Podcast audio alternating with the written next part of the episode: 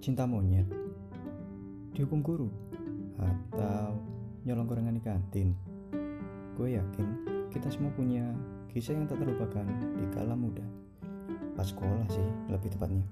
Kini, di podcast Kabula Muda, gue akan ngobrol sama seseorang tentang kisah mereka di kala sekolah dulu.